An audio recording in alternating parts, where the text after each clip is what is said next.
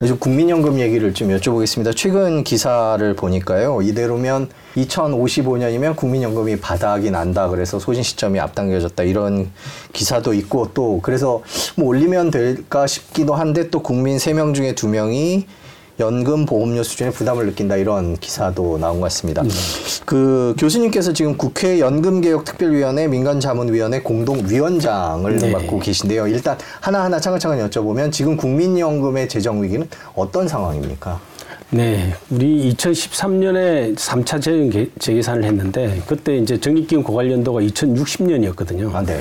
그런데 2018년에 어, 지금부터 5년 전에 재계산을 해보니까 그때 2년이 3년이 앞당겨졌습니다. 2057년으로. 음. 네. 근데 이번에 이제 그 5차 재정 계산을 해 보니까 또 2년이 또 앞당겨져서 2055년에 적립기금 고갈되는 것으로 나타났습니다. 네. 사실은 뭐, 그, 사- 뭐 장기 추계이기 때문에 뭐 3년이나 5년이나 이것이 중요한 건 아닌데 네. 2013년대부터 이미 2060년에 고갈된다는 것 자체가 아, 그 자체도 심각한 것인데 그것이 더 어, 심각하게 또 5년이나 또 앞당겨졌기 때문에 네. 뭐 재정 상태에 대해서 어, 전면적인 총점검이 필요한 상태가 아닌가 생각합니다.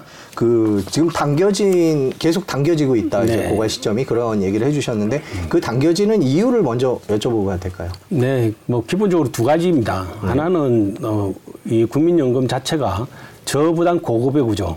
그러니까 본인이 부담하는 것보다는 받는 것이 한 1.88배 내지 2배 정도 되는 그런 구조를 가지고 있습니다. 그래서 어, 이와 같이 적게 내고 많이 받는 구조는 어, 장기적으로 지속 불가능합니다. 그래서 어, 그런 저부담 고급의 구조 때문에 네. 근본적으로 고갈될 수밖에 없는 상황인데 여기에 덧붙여서 우리 한국적 특수 상황이 네. 인구적인 문제가 있습니다. 네. 어, 평균 수명이 계속 길어지고 또한 어, 그 학계 출산율이 어, 지속도로 떨어져서 네. 지금 사실은 뭐 전 세계적으로 어, 최저의 학계 출산율을 기록하다 보니까 네. 어, 연금 수급하는 사람보다는 연금 보험료를 부- 에 대해서 보험료를 부담해야 될 가입자 수가 빠르게 증가하고 있어서 또 이 현재 상황으로서는 원래 예상보다는 더 빠르게 적립기금 고갈될 수밖에 없는 그런 상황이 예, 나타나고 있습니다. 만약 그렇게 인구가 줄어든다면 결국 앞으로 청년 세대가 이제 고령 인구를 부양을 해야 될 텐데 이제 네. 그 위원회에서도 많은 시뮬레이션을 하시는 걸로 네, 알고 있는데 그렇습니다. 뭐 가능합니까? 네, 그렇습니다. 원래 이제 연금 제도는 뭐 저부담 고급여 구조만 안 가지고 있으면 저출산 고령화가 있다 하더라도 적립기금 고갈되지 않습니다. 네. 그러니까 결국은 이제 그 기본적으로 저출산 아, 고, 초고령화 네. 이런 상태에도 불구하고 어, 그 이 인구 구조의 변화에도 불구하고 견딜 수 있는 구조를 만들어야 되는데 그 구조라는 것은 아까 저부담 고급의 구조, 적게 내고 많이 받는 그 구조를 균형화시키면 어, 우리가 저 저출산 고령화가 심화되더라도 제도가 지속 가능합니다. 그래서 이 저출산 고령화를 지금 어떻게 할 수는 없습니다. 네. 그렇지만 우리가 제도적으로 만들어진 저부담 고급의 구조는 균형 구조로 바꿀 수 있고 그렇게 되면 어, 수 우리가 어, 재정 그 고갈 연도를 재정 어, 기금 소진 연도를 충분히 늦출 수가 있습니다. 음, 그러면 지금 말씀, 해주시는 말씀을 들어보면 뭐 어, 고갈될 거는 뻔한 거죠? 그건 네, 지금 현재 아무것도 안 하고 있으면 네. 아, 고갈될 수 있다는 거죠. 지금 이대로 가면 예, 예, 이대로 고갈되는. 거고. 자, 네. 그러면 여러 가지 그 전문가들께서 대책을 내놓고 계실 텐데, 네. 그럼 대책을 좀 여쭤볼게요. 뭐, 어떤 식으로 어떻게 바꿔야지 일단 가능하다, 이렇게 보십니까? 어, 그러니까 이제 결국은 저부담 고급의 구조를 이제 균형 구조로 바꿔야 되는데, 어, 그러니까 걸 갖다가 따로 정리하면은 적정 부담, 적정 급여 구조입니다. 네. 그러니까 낸 것만큼 받는 구조로 바꿔야 되니까 결국은 많이 받는 것은 어, 줄여야 되는 거고 적게 부담하는 것은 더 많이 부담하는 어, 그런 그 것을 이제 이 조합하는 그런 방법밖에 없습니다. 네. 그러니까 이제 우리가 어, 작게, 낮게 받는 것, 적게 부담하는 것을 많이 부담하는 구조로 바꾼다는 것은 보험료율 인상을 이야기하는 것이고요. 네네. 그 다음에 아, 많이 받는 걸 적게 받는 구조로 바꾼다는 것은 네. 두 가지입니다. 한건 하나는 소득 대체율을 낮추는 방법이고 네. 하나는 수급 개시 연령을 늦추는 방법입니다. 아, 반- 나이를요? 예, 네. 예. 그래서 지금 현재는 2033년까지 수급 개시 연령이 어, 80, 65세까지 되도록 어, 제도가 지금 만들어져 있습니다. 그렇지만 이제 2033년 이후에도 수급 개시 연령을 어, 단계적으로 조금씩 네. 어, 늦추는 것이 어, 평균 수명 연장에 대응하는 방법이라고 할 수 있습니다. 좀더 어, 우리가 아, 고민을 한다면 기- 우리는 우리나라는 다른 나라와 다르게 어, 아직은 천조 원에 달하는 적립 기금을 가지고 있습니다. 네. 기금 운용 수익률을 어, 높이면 어, 그러한 다른 여러 가지 방법을 조금 덜 해도 어, 우리가 균형을 할 수 있는 어, 방안이 될 수도 있습니다. 네. 그러면 결국에 정리를 해보면 조금 더 늦게 받고 네. 예, 보험료를 더 많이 내고 네. 그 다음에 그 연금이 돈을 더 잘 벌고 이런 세 가지 방법이 네, 있는데 그렇습니다. 근데 이제 뭐 쉽지는 않은 것 같습니다. 일단 상황이 어떤지 저희가 그래프를 교수님께서 주신 이 수급 부담 구조 balancing이라는 그래프를 보면서 한번 설명을 듣도록 하겠습니다. 가로배는 이제 연도입니다. 지금 현재부터 이제 미래까지 이렇게 쭉 연도가 진행돼 있고요. 네. 그 다음에 이제 그 세로배는 연금 보험료율입니다. 네. 그래서 여기서 이제 그 선이 보면은 세 가지 선이 있습니다. 네. 제일 밑에 있는 이 점선은 네. 어, 현재 연금 보험료율입니다. 네. 9%를 유지하는 거죠. 네. 어, 그리고 현재 그 다음에 이제 어, 그 위에 네. 에, 또 하나의 수평선으로 있는 것은 네. 어, 저부담 거급여 구조를 해결하기 위한 연금 보험료율을 올렸을 때 네. 올렸을 때 그러니까 뭐 우리가 지금 생각하기로는 한 17, 18, 19% 정도를 이야기합니다. 네. 보험료를 올렸을 때 어, 균형 보험료라고 할 수 있습니다. 네. 그게 이제 다시 수평 구조고요. 어, 그 다음에 이제 어, 지금 오른쪽 우, 오른쪽으로 계속 이제 높아지는 네, 네, 선이 네. 하나 있습니다. 네. 이것은 적립기금이 고갈됐을 때 그 당시에 에, 그 가입자로부터 연금 보험료를 받아서 그 당시에 연금 수급자한테 연금을 지급하는 그러니까 우리가 이제 연금 어 제도 연금 이론적으로 이야기하면 적립 방식이 아닌 부가 방식으로 운영하는 그러니까 세금 같은 거 똑같습니다. 세금에서 그, 네. 그에 필요한 세금을 그 당시에 그, 그, 그 당시에 필요한 연, 그 정부 세, 세출을 그 당시에 세입으로 메꿀 때 그냥 그냥 그해 그해 수익과 지출을 맞추지 않습니까? 이에 마찬가지로 어, 그 당시에 에, 필요한 그러니까 노인 어르신한테 필요한 연금 금액만큼을 그 당시에 근로자한테 에, 그 부담시켜서 어, 하는 방법입니다. 이를 이런 이제 방식으로 운영할 때는 만약에 이제 근로자 수가 가입자 수가 네. 계속 증가하면 네. 어, 사실은 마- 받는 것이 똑같을 때는 오히려 보험료율이 떨어질 수가 있죠.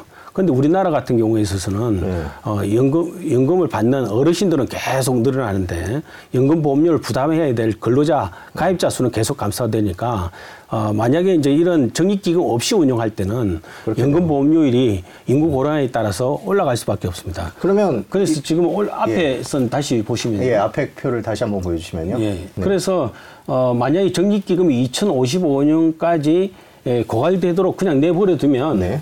어, 이제 연금 제도가 저 이렇게 올라가는 네. 그 선을 타게 됩니다. 네. 그 선을 타게 되는데 이 선을 타게 되면 연금 보험료율이 거의 뭐 30% 이상으로 보험료를 올려야 되지 않습니까? 네. 그런데 30%로 올리면 어, 또 어, 보험료율 30%의 보험료율도 문제지만 실제로는 연금 가입자 입장에서 연금에 가입할 이유가 없습니다. 네, 네. 왜냐하면 시- 아까 18%가 네. 내는 것만큼 받는 것인데 네. 30%는 그 내는 것보다도 더 많이 아, 바- 그러니까 받는 받는 것보다. 더 부담을 해야 된다는 것이기 때문에 네. 그 당시 근로자 입장에서는 도저히 받아들일 수 없는 과정이죠. 그때가 그러니까 한 2035년, 40년 그쯤 되는 거군요. 어, 그, 그, 그 정도인데 이제 적립기금이 있기 때문에 네. 어, 그때까지는 이제 그냥 음, 네네. 9% 유지하면 되는 거죠. 그래서 여기 패스 원이라고 되어 있는 네. 이 선인데 만약에 2055년까지 적립기금을 더 늘리지 않고 네. 어, 9% 보험료를 올라왔을 때는 네. 아까 패스 원 같이 그냥 보험료 9%쭉 갑니다. 네. 그렇지 2055년에 적립기금 고갈돼 버리면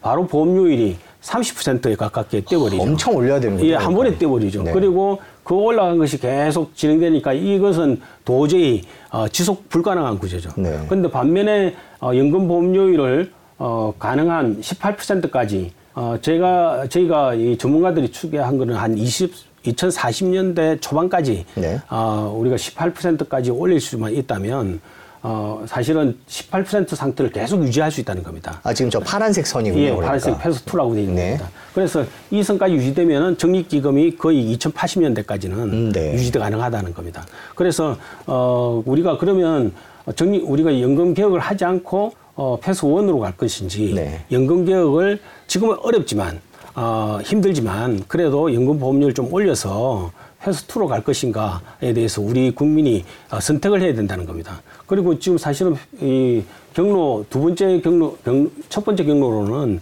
지속 불가능 구조이기 때문에 결국 우리가 선택해야 될 것은 경로 1이다 경로 어, 2라고 할 수 있고요. 네. 그래서 18%까지 올리는 것은 어 사실은 보험료 부를 많이 올리는 것이지만 네.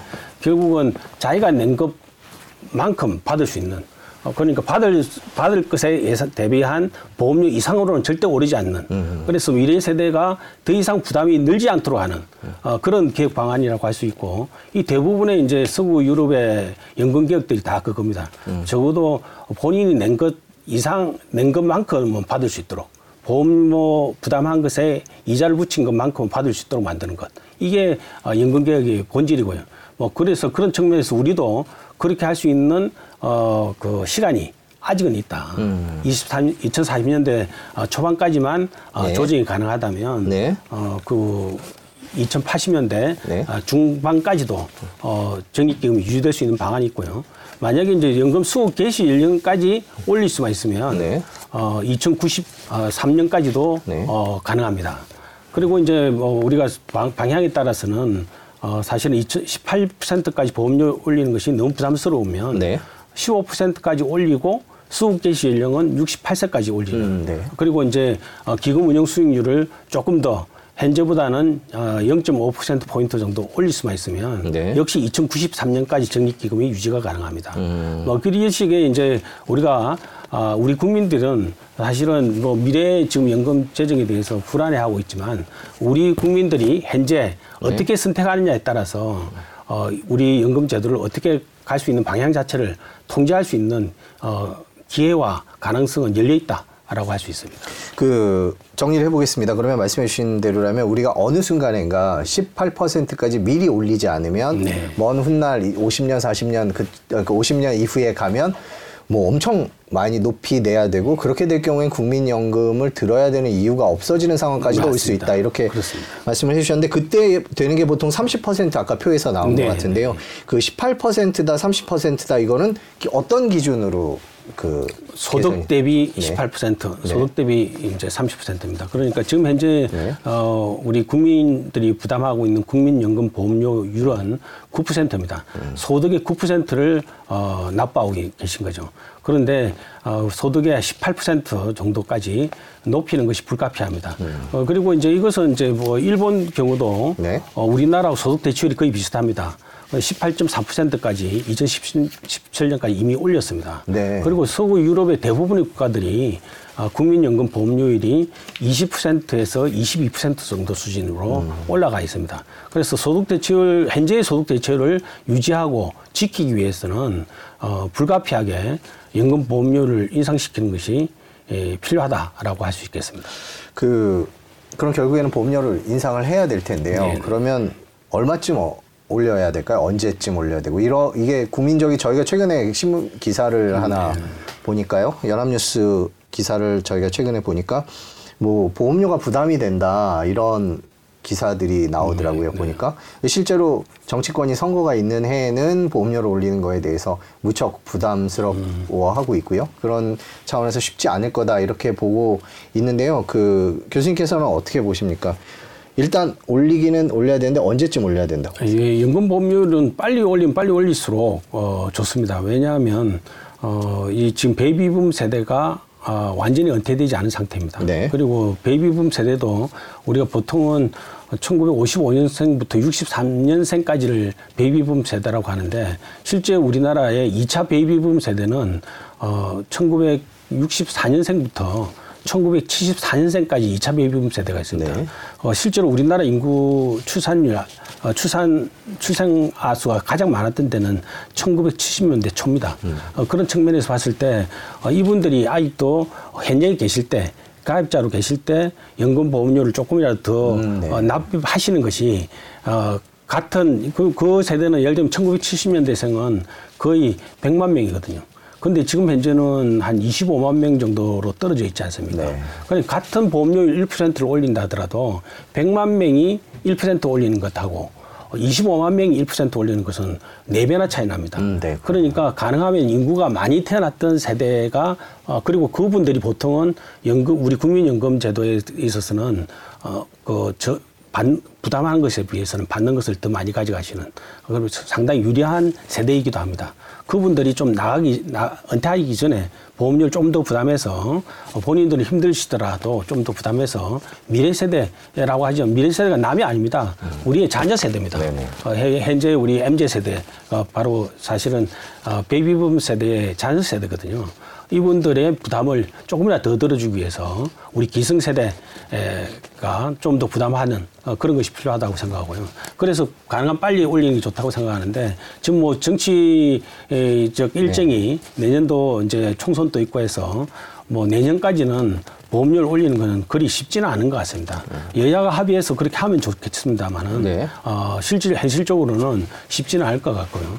그렇지만 어, 새 국회가 구성되면 어, 이, 그, 이 국민연금 재정 안정화라든지 국민연금 제도의 장기적 발전 방향에 기초해서 연금보험료 어, 인상을 시작해야 되지 않을까 이렇게 생각하고요. 예. 지금 국회에서 이제 위원장을 개혁 관련된 국민연금 개혁 관련된 위원장을 맡고 계신데 음. 지금은 그러면 이런 시나리오 계산만 그 하고 있고 뭐 특별히 어떻게 올리겠다 아니면 누군가는 얘기를 해야 되는데 국민들한테 그런 움직임은 아직은 없다 이렇게 예, 보험료율 인상과 관련된 이제 재정 대 검토는 저희 그 국회도 하고 있습니다만은 정부도 어, 이 국민연금법에 의해서 재정계산위원회를 5년에 한 번씩 어, 운영하도록 되어 있습니다. 네. 그래서 금년도가 어, 5차 재정계산위원회 하는 해입니다. 네. 그래서 그 지금 8월 말 정도 되면은 재정계산위원회에서 공청회를 가지게 되어 있습니다. 네. 그 그리고 이제 그 공청회 자료 등을 참고해서 정부가 10월 말까지는 국회에 종합 아, 계, 종합 네. 계획서를 어, 또 보고하도록 되어 있습니다. 그러니까 국회 절차와 별도로 정부가 어, 이 제도 개선을 위한 어, 노력을 하는 그런 절차들이 진행되고 있고요. 어, 그 지- 진행된다고 해서 그것이 이제 어, 제도 개혁이 된다는 것은 아니고 네. 어, 여러 가지 안을 검토하는 겁니다. 그리고 그것이 이제 국회에 던져지면 결국은 우리 국민연금 보험료율이라든지 지급률 이런 것들은 어, 법령 사항이기 때문에 국회에서 국민연금법이 개정되지 않으면 안 됩니다. 네. 그래서 정부가 구상을 했다 하더라도 어, 결국은 그 국회에서 여야가 합의로 어, 통과시켜야 되는 것이고요. 네. 어, 그런 어, 과정들이 앞으로 어, 진행될 것으로 예상되는데 지금 현재 이제 연금개혁특위 이제 민간자문위원회에서 하는 것은 사실은 보험료를 올리는 것만 문제가 아니라 국민연금과 기초연금과의 관계도 문제입니다. 사실은 기초연금이 어, 우리 윤석열 정부의 공약대로 하면은 40만 원 수준으로 올리게 돼 있거든요. 지금 32만 3천 원인데 어, 원래 이제 어, 2007년도에 처음 법령 만들어질 때는 10만 원으로 시작했던 겁니다. 그런데 이 지금 40만 원을 올려야 되는 거니까 4배 수준으로 올라가야 되지 않습니까? 네. 거기에다가 어, 지금 그 연금 수급자, 기초연금 수급자도 어, 고령자가 늘어남에 따라 계속 늘어나고 있습니다. 그래서 금년도만 작년도만 하더라도 우리 기초연금 어, 지급액이 20조 원이 됩니다. 그런데 이게 만약에 어, 이제 40만 원 수준 올리면 네. 어, 30조 원으로 일 1년에 에, 늘어나게 됩니다. 그래서 그렇지만 이 기초연금 수급자와 국민연금 수급자가 또 겹치는 부분도 존재하고 그리고 또 기초연금이 우리나라의 노인 빈곤율을 해소하기 위해서 만들어졌는데 어, 40만 원 수준이라 하더라도 노인 빈곤율이 또 충분히 해소가 되지 않습니다. 그래서 기초연금과 국민연금과의 관계 조정 뭐 이런 것들도 지금 검토돼야 되고요. 또 일반 국민들이 제일 어, 좀 어, 언짢게 생각하는 것이 어, 국민연금과 공무원연금과의 관계입니다. 저그 공무원연금 같은 경우에 있어서는 2015년도에 어, 연금 개혁을 했습니다마는 여전히 어, 일반 국민연금보다 급여 수준이 높고 물론 보험료 수준도 국민연금보다 두 배입니다. 어, 그렇지만 어떻든 보험료율은 어, 국민연금보다 두 배 내면서 어, 또 소득 대체율도 그에 상하게 높기 때문에 어, 그리고 이제 이 제도는 개혁됐지만 제도 개혁 전에 이미 연금 수급하는 사람들은 연금 거액이 좀 높지 않겠습니까? 이런 부분에 대해서 국민들은 여전히 어, 좀 어떻게 보면은 어, 화가 날 수가 있는 거죠. 왜 공무원 연금은 그대로 두고 또 국민연금 어, 낮게 받고 있는 국민연금을 개혁하려고 하느냐. 라는 또 비판이 있을 수 있습니다. 네. 그래서 공무원 연금, 사학연금, 군인연금 등 직영연금을 또 어떻게 해야 될 것인지 이것도 어, 검토가 필요합니다. 그 정부가 안을 준비하고 있다라고 얘기했는데 이미 확정된 건 아니죠. 네, 네. 얼마나 올리겠다 뭐 이런 숫자가 아직 나온 건 아니죠. 정해진 게 없습니다. 네. 다만 이제 전, 전체적으로 네. 현재 재정 상황에 대해서는 어, 공유하고 있는 상태고요. 그렇지만 어, 우리 제, 연금 국민연금 제도는 제도 국민연금 제도도 중요하지만 결국은 국민연금 제도가 변경되면 네. 일반 국민들이 에, 그 부담이 에, 특히 커집니다. 예를 들면 보험료 올리면 국민들 호주머니 사정이 문제가 네. 되지 않겠습니까? 네. 그리고 연금 보험료의 절반은 또 사업주가 내고 있습니다. 네. 사업주 부담도 커지게 되는 거죠. 어, 그리고 어, 전체적으로 봤을 때 그렇게 될 때 경제에 미치는 영향도 있습니다. 그래서 어, 그리고 지금 현재와 지 경제가 불황인 상태에서는 보험료를 올리면 그렇지 않아도 어, 세금 올리는 것도 부담스러운데 어, 우리가 2055년에 적립금 고갈되는 것은 걱정되지만 그렇다 하더라도 그거는 2055년의 문제인데 어, 2055년을 위해서 현재 어, 경제가 어려운데 우리가 부담을 보험료를 올려야 되느냐 하는 그런 생각을 국민들이 하실 수도 있습니다. 그런 것들을 모두 다 종합적으로 검토해서 어, 보험료를 올리는 어, 수준과 속도를 결정해야 되기 때문에 좀더 많은 종합적 검토가 필요하리라고 생각됩니다. 그 주신 자료를 잠깐 보면은 네. 저희가 확실히 부담하고 있는 것들이 오른쪽에 잘 안 보이실 것 같은데 네네. 국민연금, 직역연금, 퇴직연금, 개인연금, 기초연금 이래서 국민들이 부담하는 액수들이 이렇게 나와 네네, 있네요. 좀- 맞습니다. 좀 만만치 않은 것 같은데 더 올리기 쉽지 않을 것 같아요. 예, 돌리기 쉽지 않습니다. 그래서 그렇습니다만은 예. 어, 사실은 이제 일본이 우리나라하고 비슷합니다. 네. 어, 고령화가 심하고요. 저출산 문제도 우리나라보다는 덜하지만 있습니다. 그리고 일본이 과거 30년간 어, 실제로 저성장의 너비에서 빠져나오지 못했습니다. 경제가 굉장히 힘들었죠. 네. 그리고 전, 전체적으로 국가 부채가 굉장히 빠르게 늘어서 세계 제1의 국가 부채 국가가 됐죠. 그럼에도 불구하고 어, 이 저출산 고령화 상태의 미래를 위해서 보험료율을 단계적으로 올리고 그 그런 올리는 부분에 대해서 국민들이 미래를 위해서 어, 동의를 했습니다. 그래서 뭐 그런 사항들이 에, 뭐 우리나라 연금제도와 어, 구조는 조금 다릅니다만은 어, 소득 대출이라든지 이런 측면은 비슷하고 특히 이제 저출산 고령화라든지 또 국민들의 어, 여러 가지 경제적 상황 이런 것들이 일본 문화적 상황도 그렇고요. 여러 가지로 일본과 유사점이 물- 물론 일본하고 한국 완전히 다릅니다만은 그래도 어, 다른 나라에 비해서는 어, 훨씬 더 비슷한 점이 네. 않습니까? 그래서 일본의 사례는 어떻게 보면은 어, 이 사, 사실 사회 문제나 이런 것들은 미리 실험해 볼 수는 없는데 일본은 우리보다 2, 30년 앞서 어, 고령화를 겪고 저출산을 겪으면서 우리보다 앞서서 실험을 해주고 있습니다. 네. 일, 일본의 실험으로 봤을 때 우리도 어, 그런 그 일본의 길을 어, 참고하지 않을 수 없다는 거죠. 그래서 일본은 어, 보험료 18.3%까지 올렸고 그래서 적립기금이 2110년까지 갈 수 있도록 아, 네. 어, 제도를 완전히 만들었습니다. 그래서 어, 이 저출산 고령화가 아무리 심화되더라도 어, 적립기금이 2110년까지 유지될 수 있는 어, 그러한 구조를 만드는 데 성공을 했습니다. 그런데 뭐 일본 사람이 만든 것을 일본 사람이 했던 것을 우리 대한민국 사람이 어, 절대 못하리라라고는 생각하지 않습니다. 일본은 그러면 18%까지 올리는데 어느 정도의 시간을 뒀나요? 우리나라가 지금 9%인데요. 이제 네네. 18%까지 가려면 그냥 거의 두 배 올려야 되는데 네. 일본은 속도가 어땠고 또 일본도 저항이 있었을 것 같은데요. 경제 어려워서 예. 어땠습니까? 일본은 뭐 거의 이제 그 한 15년간 거의 뭐 걸쳐서 네. 이렇게 인상을 시켰다고 볼수 있고요. 네. 어 그리고 이제 일본은 어 그래도 어 정부가 네. 어 물론 이제 전문가들이 모인 그, 그 위원회 권고안에 기초해서 어 제도 개선을 만들었습니다마는 네. 어 그 정부가 어 그 현재 그 연금 재정 상태에 대해서 인식하는 것 그리고 어 정부가 어 개선 방안을 내놓은 것 이런 부분에 대해서 일반 국민들이 어 동의를 하고 또 그거에 대해서 따랐다 할 수 있고요. 그것은 사실은 일본 정부에 대한 국민의 신뢰죠. 어, 정부가 그렇게 한 것은 어, 국민들이 믿을 수 있다 하는 그런 신뢰에서 기초했다고 생각하고요.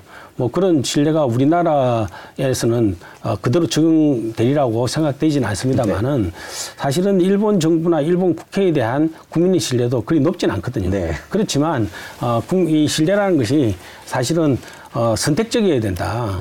믿을 수도 없는 것이 일부 있을 수도 있지만 이런 어, 이 객관적 어, 기초나 객관적 통계 기초에서 나오는 어, 그 그런 기초에서 나온 어, 현재 문제 인식과 해결 방안에 대해서는 어, 사실은 안 믿을 이유도 없다. 라고 생각합니다. 그래서 어, 우리가 주- 사실은 우리 국민들도 정부를 100% 신뢰를 하진 않지만 그래도 믿을 건 믿어야 되는데 아, 이 바로 이 국민연금이나 공정연금과 관련된 미래 전망이나 이런 것들은 현재 우리 여러분들이 국민들이 보는 저출산 고령화라는 그 상태로만 보더라도 충분히 어, 그 인식 가능하고 어, 그리고 추론이 가능한 어, 그런 미래가 아닌가 생각하고 그런 측면에서 어, 신뢰하는 것이 바람직하지 않을까 생각합니다. 그 사실상 9%에서 18%까지 거의 두 배 올려야 되는데 교수님께서 생각하시는 거는 그러면 단계적으로 어느 정도 속도로 언제까지 이렇게 올리는 것이 바람직하다고 학계에서는 결론을 내리셨는지 정리를 한번 해주시면 좋을 것 같아요. 예, 아까 말씀드린 대로 이제 우리나라는 퇴직금 부담도 있기 때문에 국민연금 보험료율을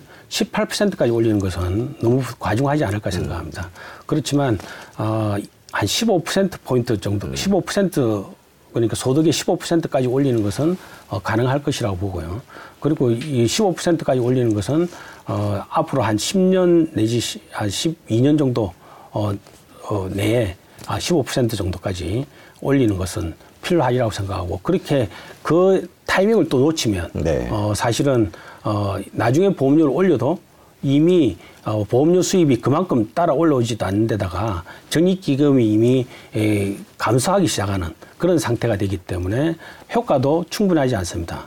뭐 그런 측면에서 봤을 때, 어, 그, 우리가 미래 세대가 정말 안심하고 어, 살아갈 수 있도록 적립기금을 충분히 유지하기 위해서는 어, 2000 어, 앞으로 한 10년 내 12년 내에 보험료 15% 정도까지는 올려야 되지 않을까 생각합니다. 그러면은 6% 올리려면 10년이면 매년 0.6%씩 네, 계속 그렇습니다. 올려야 된다는 건데 지금 아시지만 그 네. 경제가 너무 어렵고 네, 지금 다들 그렇습니다.